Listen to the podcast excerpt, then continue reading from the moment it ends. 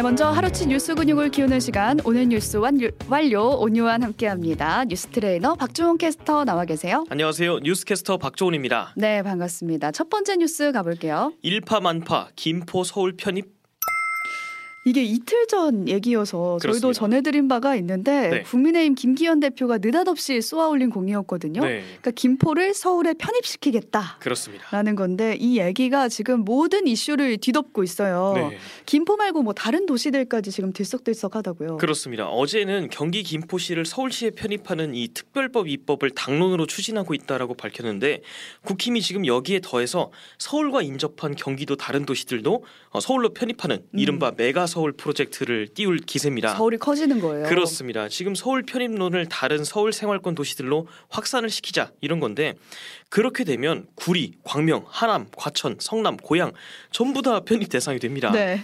내년 총선에서 열세로 평가받는 경기도에서 이 도민들의 서울 편입 욕망을 자극하려는 전략이 아니냐 음. 이런 평가가 나오고 있고 그리고 편입 대상으로 떠오른 도시들의 당내 주요 인사들을 공천하자 이런 얘기까지 나오고 있다고 합니다. 네. 그러니까 국민의힘이 지난 총선에서 경기도 의석이 한 59석 되는데 7석밖에 못 얻었잖아요. 그렇습니다. 그러니까 만약에 이 이슈로 뭔가 표심을 얻어보고자 하는 거라면 약간 이게 맞나 싶은 생각은 들거든요. 그렇죠. 네. 이게 엄청 큰 일인데 이렇게 툭 던져서 쟁점화 시키는 게 맞나 싶은 생각도 드는 거고 네. 무엇보다 이게 현실성이 있냐 이 부분이에요. 그렇습니다. 그리고 아까 이 특별법을 만든다고 했잖아요. 절차도 굉장히 복잡한데 음. 일단 관할구역 변경 법안을 제출을 하고 주민투표를 합니다. 그리고 그 다음에는 뭐 국회 표결, 법안 의결하고 국무회의 의결 및 공포 이런 수순으로 가게 되는데 음, 절차만 봤을 때는 이 국회 표결에서 막힐 가능성이 크죠. 그렇죠. 지금 민주당 이 국회 의석수가 훨씬 많으니까요. 음. 근데 그렇게 되면 국힘에서는 이제 민주당 때문에 안 됐습니다. 이러면서 아. 빠져나갈 수가 있어서 정략적으로는 나쁘지 않다라고 생각을 하는 것 같습니다. 네. 그러니까 절차는 그렇다 쳐도 정책만 보고 봤을 때도 좀 물음표인 게 네, 김포가 서울이 되면 이제 북한하고 닿은 한강 하구까지 서울이 쭉 되는 거잖아요. 그렇습니다. 그럼 거기까지 서울의 교통 혜택을 줘야 되는 건데 이걸 서울시가 동의할까 싶은 거죠. 일단 김포 시민들의 수건 사업 중에 하나가 이 서울 지하철 5, 9호선을 좀 연장해주는 그런 음. 거라고 합니다. 교통이 굉장히 불편해서 그런데 네. 만약에 김포가 서울에 편입이 되면 이 지하철 연장의 국비 지원이 좀 줄어들게 됩니다. 그러니까 국비 지원이 준 만큼 서울시의 부담이 커진다는 말이잖아요. 그렇습니다. 지금 서울시 안에서도 여기도 지하철 해달라 이렇게 연장 요구가 있는데 네. 그걸 다 차치하고 과연 김포를 늘릴 것인가 이런 거죠. 그러니까요. 일단은 국힘 소속인 오세훈 서울시장은 신중하게 접근해서 깊이 검토하겠다. 요 정도의 입장만 오늘 내놨습니다. 그럼 다음 주 월요일에 김포 시장이랑 만난다고 했고요. 음. 그리고 여기에서 지금 수도, 수도권 쏠림 현상 어떻게 하려고 그러냐? 음. 왜 김포만 해주냐? 이런 형평성 지적까지 논란거리가 굉장히 많습니다. 네, 벌써 이호준님이 생활권이 다른 곳은 어쩌라고요? 김포를 왜 갑자기 서울에 편입되나요?라고 네. 질문 보내주셨는데 그럼에도 불구하고 어쨌든 김포 시민들은 일단 서울 편입되는 걸 원한다라는 목소리가 큰 상태고 네. 기대 심리 때문에 지금 부동산에도 전화가 많이 아우, 온다고 네. 하거든요. 그러니까 이런 와중에 표 생각하면 민주당 입장에서도 반대하기가 쉽지 않겠어요. 그래서 지금 민주당도 편입 안 돼. 뭐 절대 음. 하지 마. 이렇게 반대하기보다는 이렇게 무책 임해서야 뭐 계획은 세우고 있는 거냐. 음. 이런 식으로 접근을 하고 있다고 네. 합니다. 그리고 어떻게 보면 김동연 경기도지사가 당사자이기도 하잖아요. 민주당 소속인데 지금 중국 출장하고 있거든요. 음. 상황이 상황이만큼 입장이 나왔는데 아, 황당하기 짝이 없다라는 반응을 내놨다고 합니다. 네, 그러니까 이 소식 듣고 이명박 정부 시절에 치러진 18대 총선 떠올리시는 분들이 계세요. 아, 네. 그때 한나라당이 구사한 게 뉴타운 전략이었거든요. 그렇습니다. 그러니까 서울 시민들한테 재개발, 재건축 통해서 부자 만들어 줄게라 는 욕망을 딱 자극해서 완전 총선을 압승했는데 네, 그 다음에 상당수는 이행이 안 됐거든요. 그렇습니다. 그 다음에 이제 주민 갈등만 키웠다 이런 평가가 나오고 있는데 같은 전략은 아니길 바랍니다. 다음 뉴스 가볼게요. 코스트코 노동자 사망, 산재 인정.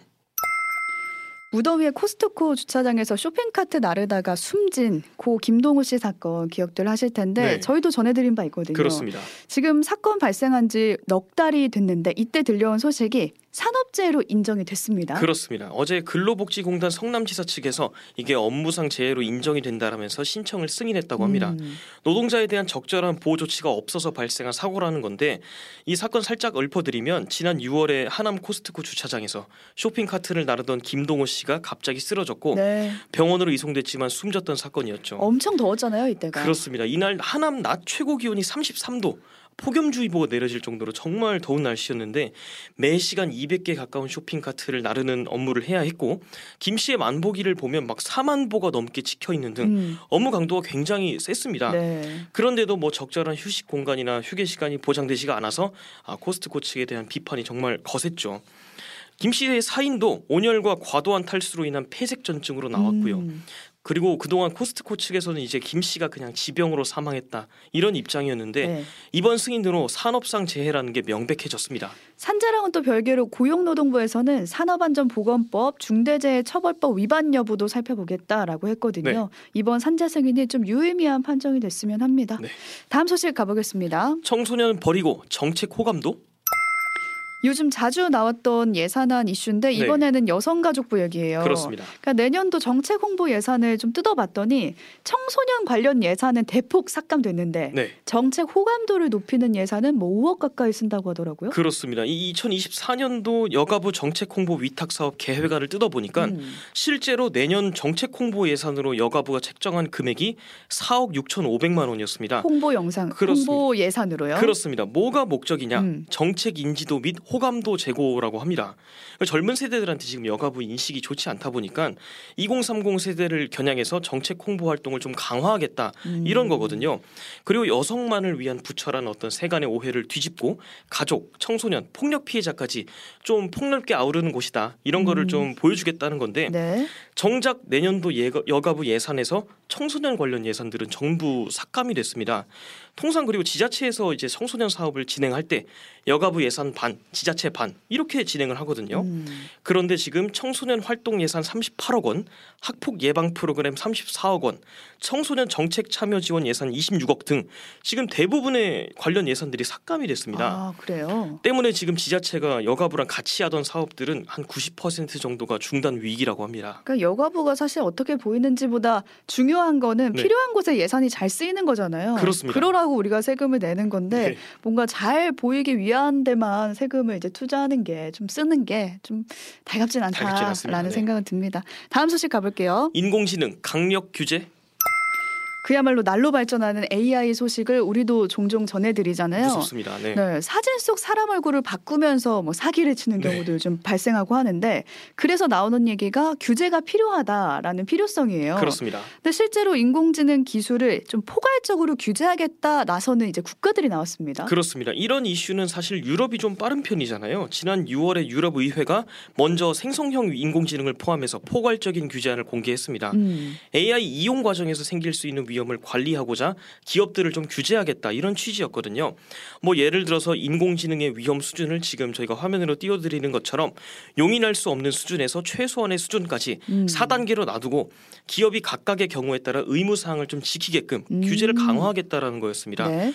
이걸 만약에 어기게 되면 최대 4천만 유로, 어, 우리 돈 한 570억 정도의 벌금까지 나올 수 있을 정도로 좀 규제가 셌던 그런 법안이었는데 지난 25일에는 이 AI 법 초안에 대해서 유럽 각국들이 EU와 합의를 이뤘다고 했고요. 네. 12월에 지금 EU 의회 그리고 EU 국가 간의 회의가 열리는데 이때가 지금 이 법안이 입법이 통과되는지를 좀 지켜봐야 할 것 같습니다. EU뿐만 아니라 미국에서는 바이든 대통령이 나섰더라고요. 그렇습니다. 현지 시간으로 지난 30일에 이 바이든 대통령이 다른 방법은 없다. AI 무조건 통제해야 된다라면서 음. 규제 필요성을 좀 역설을 했는데 기업의 AI 서비스 개발 출시 과정 그리고 딥페이크, 알고리즘 편향성 굉장히 넓은 주제에서 AI 규제 행정 명령에 서명을 한 겁니다. 음. 알파벳 10만 자가 넘을 정도로 굉장히 내용이 방대했다고 하는데 일단 뭐 AI로 생성된 콘텐츠의 워터마크 식 와- 워터마크 같은 뭐 식별 장치를 삽입하는 기준을 제시한다든지 뭐 이런 게- 내용들이 담겨 있었고 글로벌 AI 규제 논의를 좀 미국이 선도하겠다 뭐 이런 음. 뜻으로도 풀이가 됩니다. 네. 그리고 AI 규제 선두국 경쟁이 있잖아요.